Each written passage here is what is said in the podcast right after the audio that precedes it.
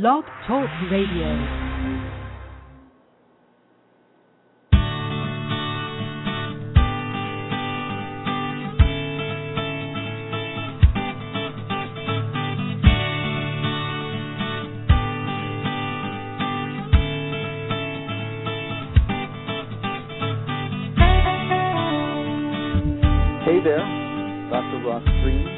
You live from the offices of Lives in the Balance here in Portland, Maine. Glad you are able to join in today, either live or listening to the archives in the listening library on the Lives in the Balance website.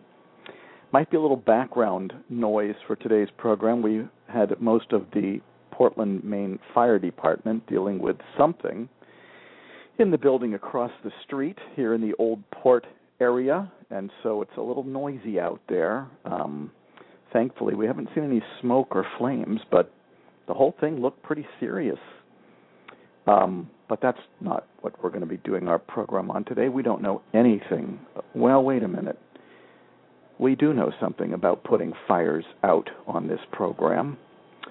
Of course, we know that the best way to put out the fire is to keep it from springing up in the first place just because you don't see any smoke doesn't mean that there aren't unsolved problems lurking just around the bend that you could be busy solving proactively with your behaviorally challenging child before there's any smoke and before there's any fire. And of course, uh, what we do on this program is we help you do that by helping you see your child through the prism of lagging skills and unsolved problems, helping you identify those lagging skills and unsolved problems. Those of you who've done this know that those unsolved problems can be a little bit tricky to word correctly.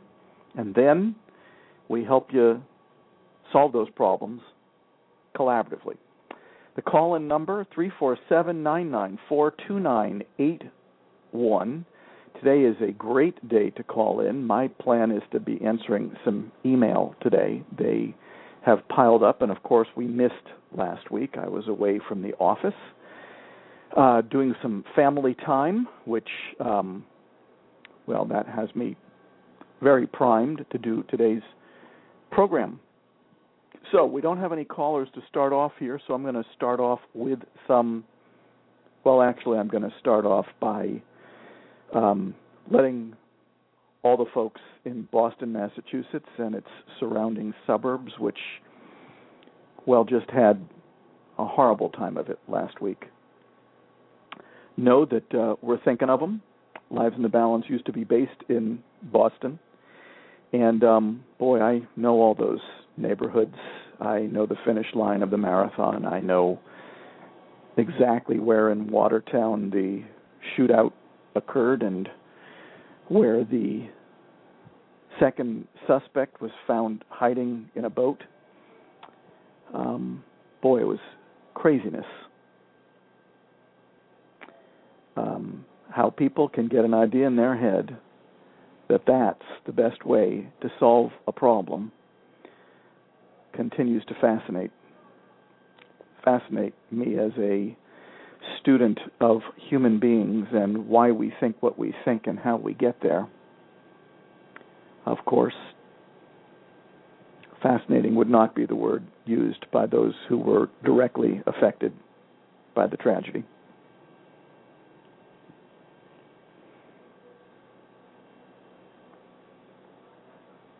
So there's I'm understanding that there's going to be a moment of silence at around 250 Eastern Time today for those who perished in the marathon bombing and the violence that ensued afterwards.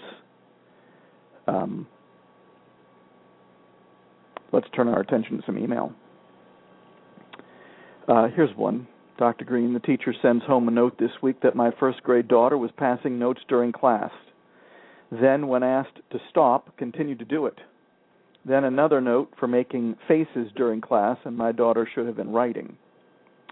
My daughter has a 504 plan for her ADHD, and this has been an ongoing problem. But what does the teacher want me to do about it? I can't come in and babysit for her, This is an advanced teacher. Shouldn't she be able to redirect her somehow? Well, um, I'll answer the last question first. Uh, there's lots of teachers who've been teaching for a really long time who don't know how to solve problems collaboratively. And um, apparently, the 504 plan for her ADHD, um, I don't know if it specifies how problems should be solved with your daughter proactively and collaboratively. And uh, no, um, you can't go in and babysit for your daughter. I guess my question is: Is there another role that you might be able to play to move things along here a little bit better? Um, I'm going to assume, and this may be an incorrect assumption. I'm going to assume that because you are sending me this message, that you uh, do know something about solving problems collaboratively, and that you might be able to help the school get turned on to the very same ideas. You could send them a Lives in the Balance care package. You could give them a copy of my book, Lost at School. You could turn them on to the website, the Lives in the Balance website, which is a treasure trove of free resources on the model. You could talk to somebody in the building who you think is going to be receptive to using the model and inquire about how to help get the building moving in this direction. So I, I can think of other roles that you could play besides babysitting. Um, and the 504 plan apparently isn't uh, specific enough to let people know what they should be doing about the passing notes during class unsolved problem. Um, actually, passing notes during class is your daughter's behavior. We'd want to know what the unsolved problem was. What expectation is your daughter not meeting when she's passing notes during class? And it sounds like there's some writing your daughter was supposed to be doing that she wasn't doing. That would be an unmet expectation. That would make for a great unsolved problem. Well, there's my answer. And uh, do feel free to email back when, um, well, and let us know what happens. All right, let's check to see if anybody's called in. Not yet. That number again, uh, what is that number again? Three four seven nine nine four two nine eight one. Here's another. There's the file. All right, here's another. Dr. Greene, my son is adopted and exhibits a lot of oppositional and defiant tendencies with lots of resistance to requests. Has a lot of problems with transitioning from one activity to another when in pre K class and throws a fit when is asked to end one activity and move to another despite ample warnings. How are we to discern which part of his responses are trauma based versus fear and anxiety based. He's five and a half and was in the foster care system, and we got him at two years. He exhibits most of his challenging behavior at school, church, swim, and when we are out of the home. However, at home he is usually cooperative, even though we give him options for solutions. He is seeing a play therapist. However, we're not sure what solutions to his new kindergarten class we should be pursuing in the fall of 2013. Please assist us for next steps. Happy to. Uh, well, now this is interesting. Um, the fact that he's exhibiting a lot of oppositional and defiant tendencies is probably why you found me. The lots of resistance to requests, as you know, if you've listened to this program, that wouldn't be specific enough, but then you got more specific. He has a lot of problems with transitioning from one activity to another. That's not specific enough yet, though it is more specific than saying that he has a lot of resistance to requests. Throwing a fit is what he does. Moving from one activity to another despite ample warnings is not specific enough yet. We'd want to know which specific activity to which specific activity. And if he's having difficulty moving from more than one activity to more than one activity, each of them would be a separate unsolved problem. Now, the most, not that this isn't interesting all the way through, but here's a very interesting part of your questions. Um, how are we to discern which part of his responses are trauma based and which are fear slash anxiety based? Well, I don't mean to sound flip here, but I don't think I'd put a whole lot of energy into figuring that out. I don't know if you can figure it out. Plus, I'm not at all certain that his having difficulty making transitions from one activity to another is trauma based or fear and anxiety based. I think he's having difficulty making transitions from one activity to another. I think that's a lagging skill. Plus, there's presumably transitions he's being asked to make when he's at home. So we just want to be. I wonder why he's handling those transitions better. But mostly, I'm wondering which transitions he's having difficulty making in very specific terms. I'm a little worried that if you're trying to figure out whether his responses are trauma based and whether they are fear and anxiety based, then, and I've seen this happen frequently, and not just with with those possible explanations for your child's challenging behavior, but many of the others that people often bring into the mix when they're trying to figure out why is this kid behaviorally challenging. He's not behaviorally challenging all the time, just sometimes. When? When is he having difficulty making transitions? And does coming to great clarity about whether his difficulty making transitions is trauma based or fear and anxiety based. Mm, and this is a this is a rhetorical question. Does it? I don't know if it's a rhetorical question. It's a question to ponder. Does that hear the sound in the background? We got action here on Exchange Street in Portland, Maine. I think the action looks like it's dying down, although I can't quite tell. The road is still blocked off. My question is Isn't it enough to know that your adopted son is having difficulty making transitions? Isn't it enough to know what those specific transitions he's having difficulty making are? Isn't that the information we need to try to start solving those specific problems collaboratively and proactively? You're hovering over some other specific unsolved problems, by the way.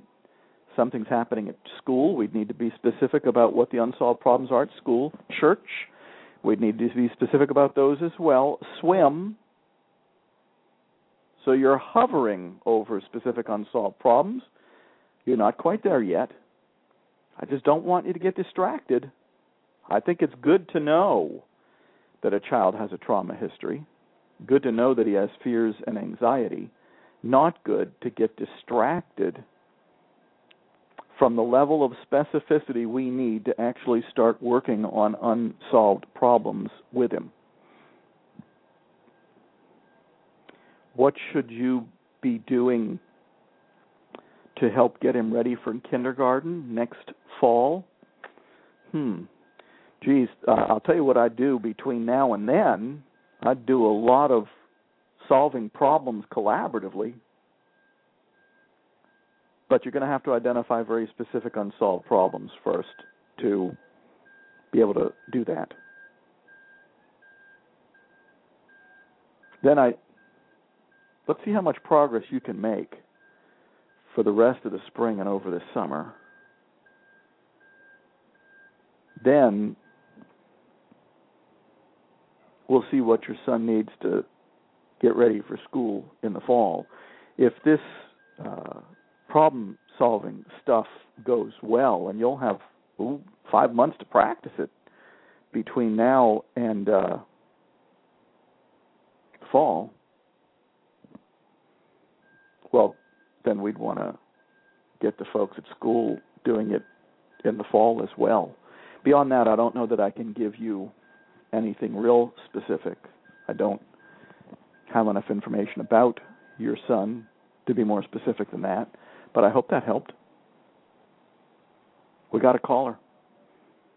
Area code 620. You're on the air. How are you today? Fine, thank you. And yourself?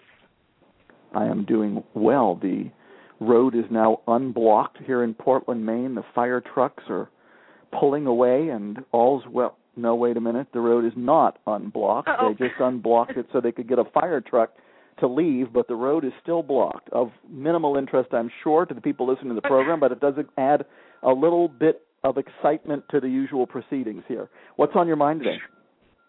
I am following up on a call from a couple of weeks ago. I had had an aha moment during uh, Plan B uh, conversation with my son. Um, Tell over, us about it. He is um, beyond competitive um, to the point where when he's even playing by himself with an arcade game, once he figures out that he, uh, it's not mathematically possible for him to win, it will set off um, a big explosion, which, if you're in his general vicinity, could include some physical contact.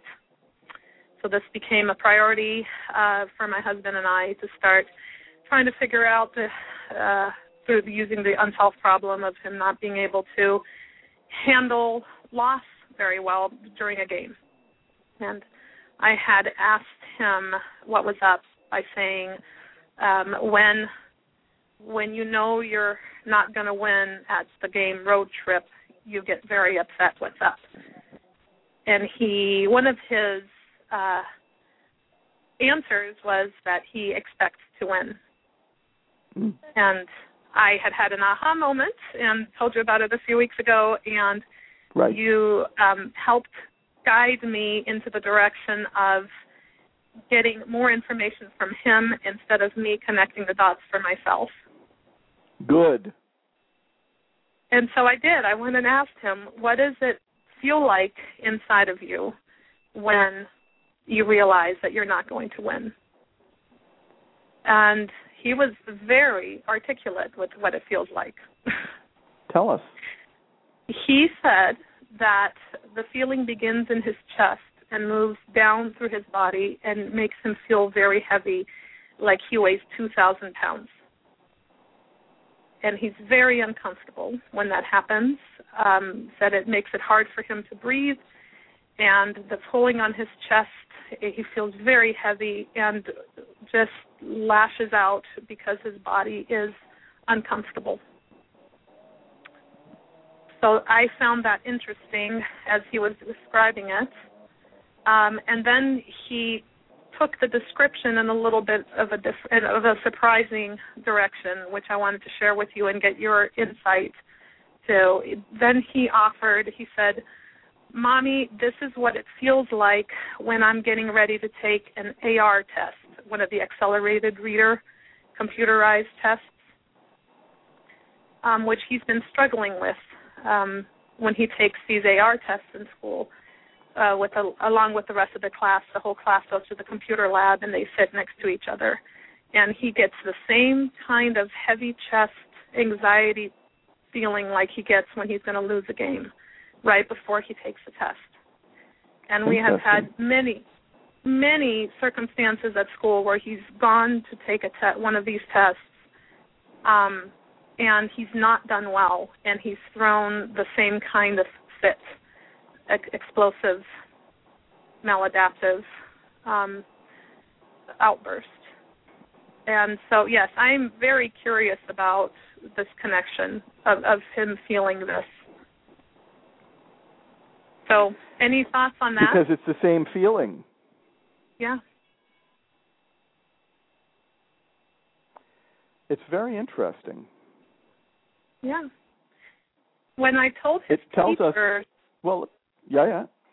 I'm sorry, when I told his teacher, she said, you know, that makes sense because he is I guess in his mind in a competitive situation where he's he's already feeling like he's not going to do as well as the kids around him and he looks over to the next kid station and they're already done with the test and he's not and so in his mind's eye taking one of these computerized standardized test over the same book as his colleagues he he sees it like a game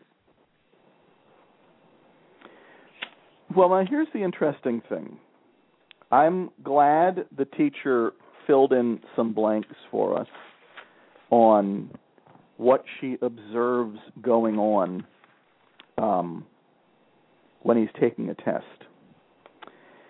And it's nice that she has some hypotheses about what's going on in his head when Mm-hmm. that's happening.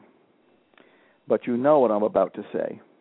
Yes, sir. At I the moment, the at the yeah, at the moment, what your son is thinking in the midst of both scenarios, and these I would treat these as two separate unsolved problems. By the way, there's we we adults. I don't know if this is by training or whether this is human nature. I can't quite tell, but we do have a tendency to want to look for similar patterns, and that's not tragic, but the, your son's difficulty when he's feeling like um, he's not doing well on a quiz or a test may be um, qualitatively different in terms of his concerns than what he's experiencing and what his concerns are when he's feeling like he's not going to win a game.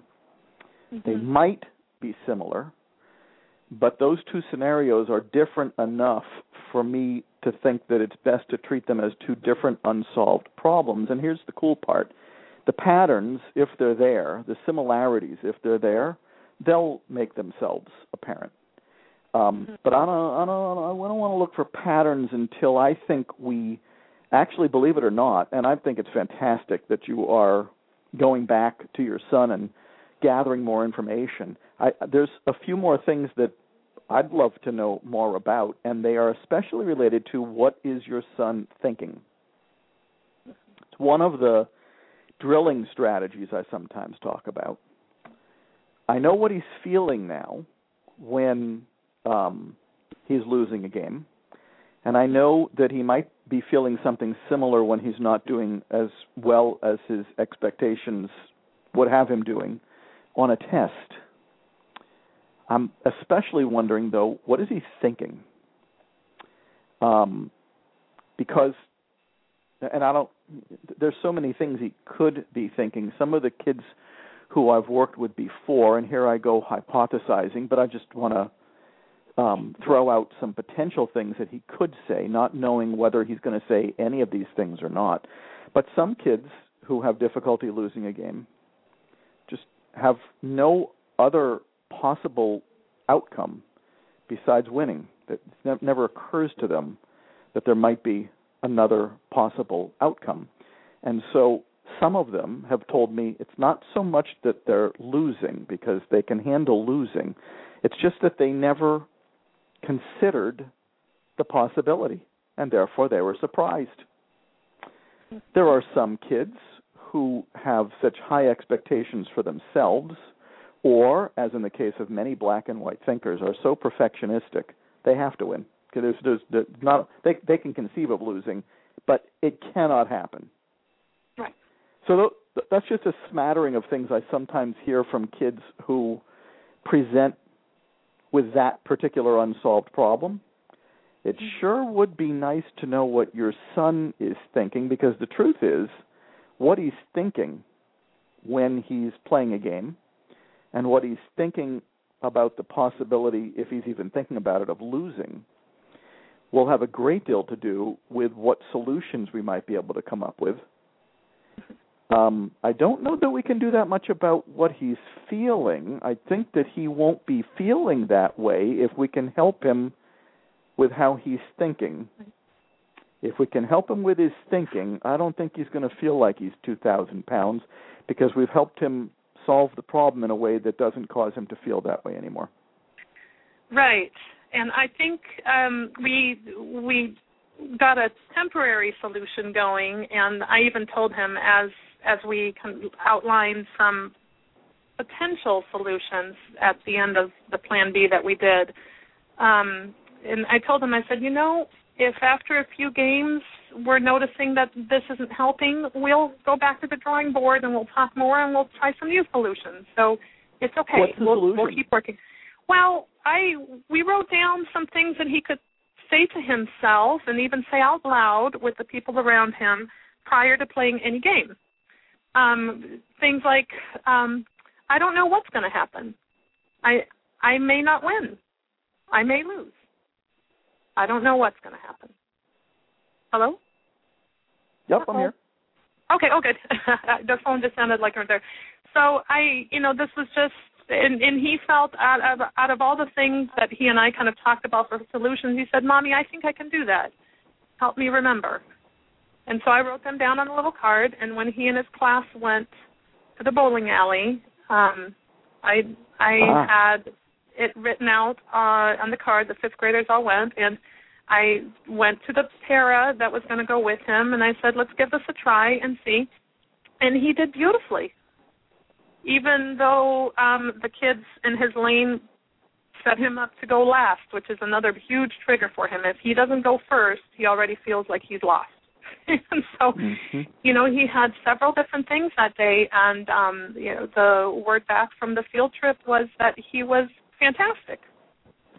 He adapted beautifully, and they did. You know, they stood outside the bowling alley and reminded him of his of his statements, and he said things out loud, and and and even in the last week or so, when he's about to play a video game or goodness, even watch a sporting event where he's rooting for one team and they might not win.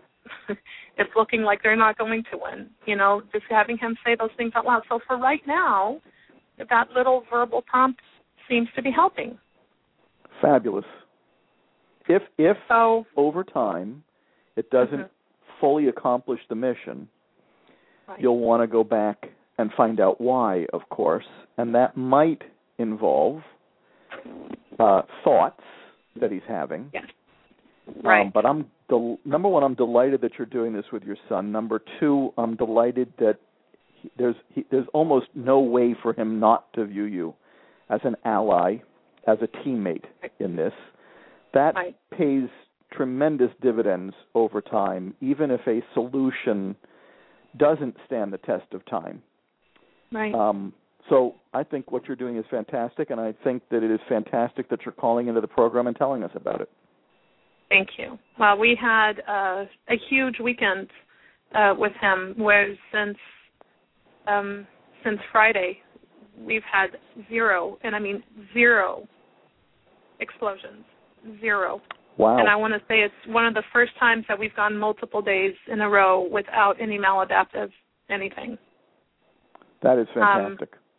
So there's obviously a little bit of grounding going on. We see him uh, being a lot uh, more comfortable with just saying what's on his mind. We had some friends stop by yesterday, and uh, it's friends that when they stop by, usually it, they say, "Oh, we're here just for a quick pop in," and two hours later they leave. and he he handled that really well because he had some expectations of what the evening was going to be, and um, and he said something to me about being concerned about how much time was going to be available for him, and and handled it really really well um, instead of doing what he might have done in the past. So I know that things are locking in for him, and I just wanted to thank you because I think that even just taking care of one teeny tiny little piece of something has given him a little bit better verbal skills. Well, you've just made my day, so thank you. Thank you, sir. And call, call in any time. And here's the deal: uh, I know you're calling in with a success story today. Um, Right. It's not all going to be a bowl of cherries. You've got a behaviorally challenging kid, and Plan B is working for you, and you got the right lenses on, and you're doing it, and your son's participating. Um, you got all the right ingredients in place, but um, perfection is not in your future because you got a behaviorally challenging kid. But Right. boy, you sure do seem to be moving in the direction of sounding like any old parent. Um, at least you had an any old parent weekend. That's great. Right. Thank you. Thank you for calling. Okay. Good luck with the uh, street blockage. Uh, we still got firemen out there. You know what they're reminding me of? The incredibly brave police officers, FBI agents, ATF agents, and firefighters who put themselves on the line um, in Boston and sign up to do that for us whenever we need them to. Um, these guys are really brave and in ways in which I'm not sure I would be. Um, I agree. Of course, you never know what you'll do when you're put on the spot in a situation like that. I hope that I would be capable of being as brave as the people who were the first responders to the bombing. Um, Got to have tremendous admiration for those folks. Well, vulnerability and courage are uh, shotgun partners, according to They Brene. Brown. So I, I um I I have been reminding myself of that. To be brave means to be vulnerable. So I appreciate it too, and thank you so much. Thanks for calling today. Um, let's turn our attention to another email. You know, it's good to hear things going well. It's good to we don't relish in things going poorly, but that mom's doing it. So's her husband. So's her son. There is so much collateral to be gained. Even if Plan B's not going that well yet, just by having the child come to view you as an ally rather than an adversary, as a teammate rather than as the enemy, than as an adversary. Uh, that's you know what this reminds me to give a plug for the third annual summit on non-adversarial, non-punitive interventions that's going to be here in Portland, Maine in November 2013, this coming fall. I hope as many of you as possible can make it. It's sponsored by Lives in the Balance annually because we've got to get this movement moving even faster so that even more people know that there's other lenses they could be wearing and there's other tools they could have in their toolbox besides being punitive and adversarial. Here's another email.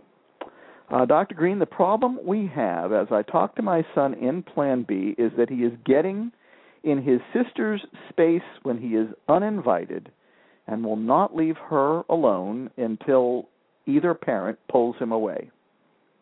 His reasoning changes. I wanted water. I wanted cuddles. She is so cute. Sounds like his sister is a very little sister but never really comes close to what seems the real reason. For the sake of practice, I have uh, excerpted these, well, accepted, I'm not sure what word that is, these crazy reasons, and we have agreed that he will ask for what he wants and avoid these situations with his sister, or will return to discuss the problem. He has even said a few times it is not really a problem help, please. Well, you've got me a little confused. Um, sounds like he is getting in his sister's space when he is uninvited.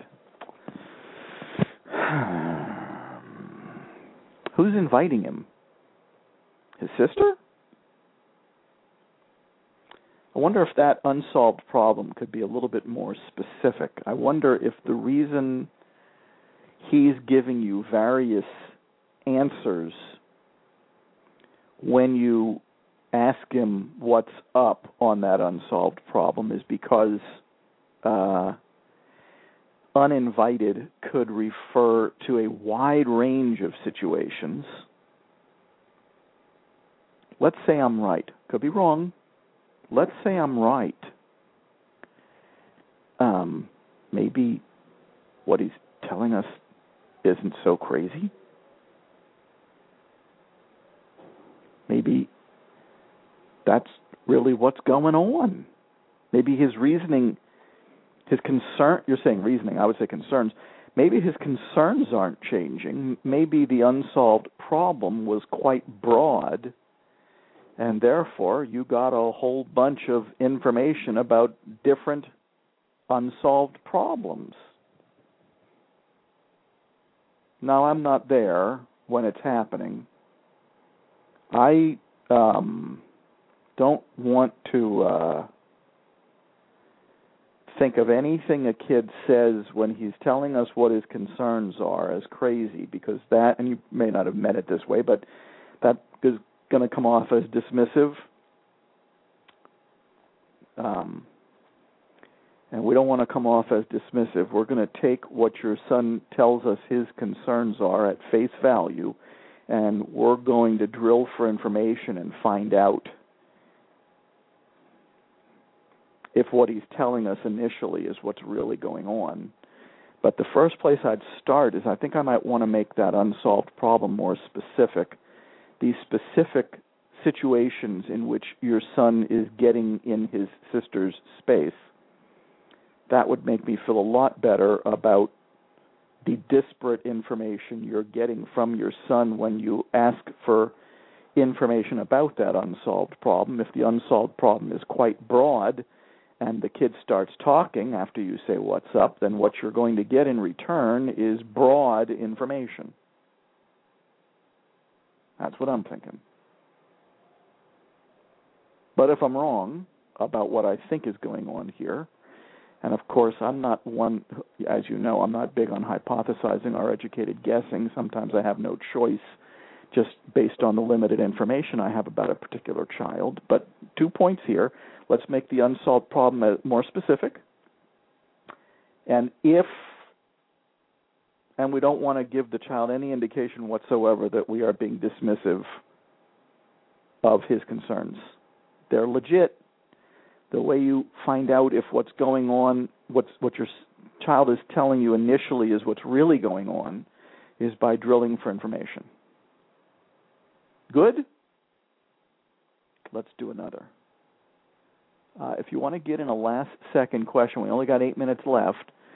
Three four seven nine nine four two nine eight one. I think we probably have time for one more question, and I thought this was an interesting one. This one is extremely long. I don't think. Uh, hold on. I don't know if we can do that one. I do preview these before we get rocking on this program. Sorry for the little pause here. I'm ah this one. This this might be a seven or eight minuter. Dr. Greene, as you mentioned on your last program, and this was two weeks ago, I am learning vicariously from your callers' experiences. Now, that, you just made my day. I'm in a good mood now. Everybody's making my day. Um, first of all, I got a mom calling in to let us know how Plan B is going with her son, and as you now know, if it went well, I'm happy, but if it didn't go well, I'm still kind of happy because at least she's doing plan B with her son. Because there's all kinds of indirect benefit from doing that, even if the plan B didn't go swimmingly. But now I got you telling me that you're learning just by having other people call in and get their questions answered or, or email in just like you're doing right now and get your, their questions answered. I'm ecstatic. Hope it lasts. I am somewhat envious of the last caller of your show on April 8th. Good chance I won't remember, but let's see. While my intent slash goal is to solve problems collaboratively with my eight and ten year old daughters, I cannot seem to get past the stage of writing the problems on the whiteboard. Could you or other successful parents give me some baby steps so I can take this to the next level? Thank you so much. Now I know we have parents listening to this program, so I'm going to invite them to respond to your question as well. Now here's let me um, baby steps. I can think of two. Um, here's baby step number one. I'm not sure what you mean by putting them on the whiteboard. Are those your high priority unsolved problems, or are those your um, are those all the unsolved problems? I don't know if all the unsolved problems are going to fit on a whiteboard, so I'm hoping it's your prioritized unsolved problems. If you feel like you've got all of them on there, then either you have children who have very few unsolved problems, or you're clumping the unsolved problems when you should be splitting them, and if you split them, they're not going to fit on the whiteboard. I think. So, one baby step might not be a baby step. Make sure you've got only your high priority unsolved problems on the whiteboard. If you feel like you've got some pretty specific, split, not clumped, theory free, behavior free, beginning with the word difficulty, unsolved problems, and you're ready to rock and roll, your next baby step is to do the empathy step of Plan B with one of your children on one of the unsolved problems that you've prioritized with the Plan B cheat sheet in front of you as your guide. See how it goes. Call into the program or email and let me know how it went. And we'll take you from the baby steps to the next step forward. Um, in other words, if your unsolved problems are ready to go and you've got them prioritized and they're well worded, it's time to jump into the Plan B river. Keep track of what happened. Call in, write in, that's my suggestion for a baby step. Sounds like you got the right lenses on. Just can't quite tell if your unsolved problems are in good shape. If they're not, don't jump into the river yet. One of the things that came up on one of the recent programs, I can't remember which one, is that if you don't have your unsolved problems squared away before you start, you're going to end up having to revise it in the middle of the stream. Better to have your unsolved problems squared away before you start trying to get from one end, one side of the river to the other, unsolved to solved. It's harder to change things up midstream. If your unsolved problems are in good shape, put your feet in the water and give it a whirl. You won't be envious of the people who call into this program for long. You're going to be doing it. We got to get you doing it. There's my baby step for you. Um, and I'm not seeing that our listeners are giving me any other baby steps, but if you got a baby step uh, and you want to email it in. I'll read it on the next program. Uh, yep, we got another one next week, and then the parents panel after that. In the meantime, we're going to call it a day here on parenting your challenging child. Thank you so much for listening in. Hope you're finding this program to be useful. You've got me in a good mood from the feedback that I've gotten today. Always love the feedback good to know how the program's helping you, and always great to know if you have any suggestions for anything we could do differently on this program. You know what I'm doing on the educators program? Um, I'm playing recordings from Anytown Elementary of them using the assessment of lagging skills and unsolved problems, and them, this will be coming up soon, using Plan B. So if you're a parent, that's a good way to listen in on the ALSUP and then soon listen in on Plan B. But I think I'm going to have some parents record their Plan Bs, and we'll play them on this program. What do you think? I think it's time to call it a day. We'll uh, be back next week with another program. Until then, take care.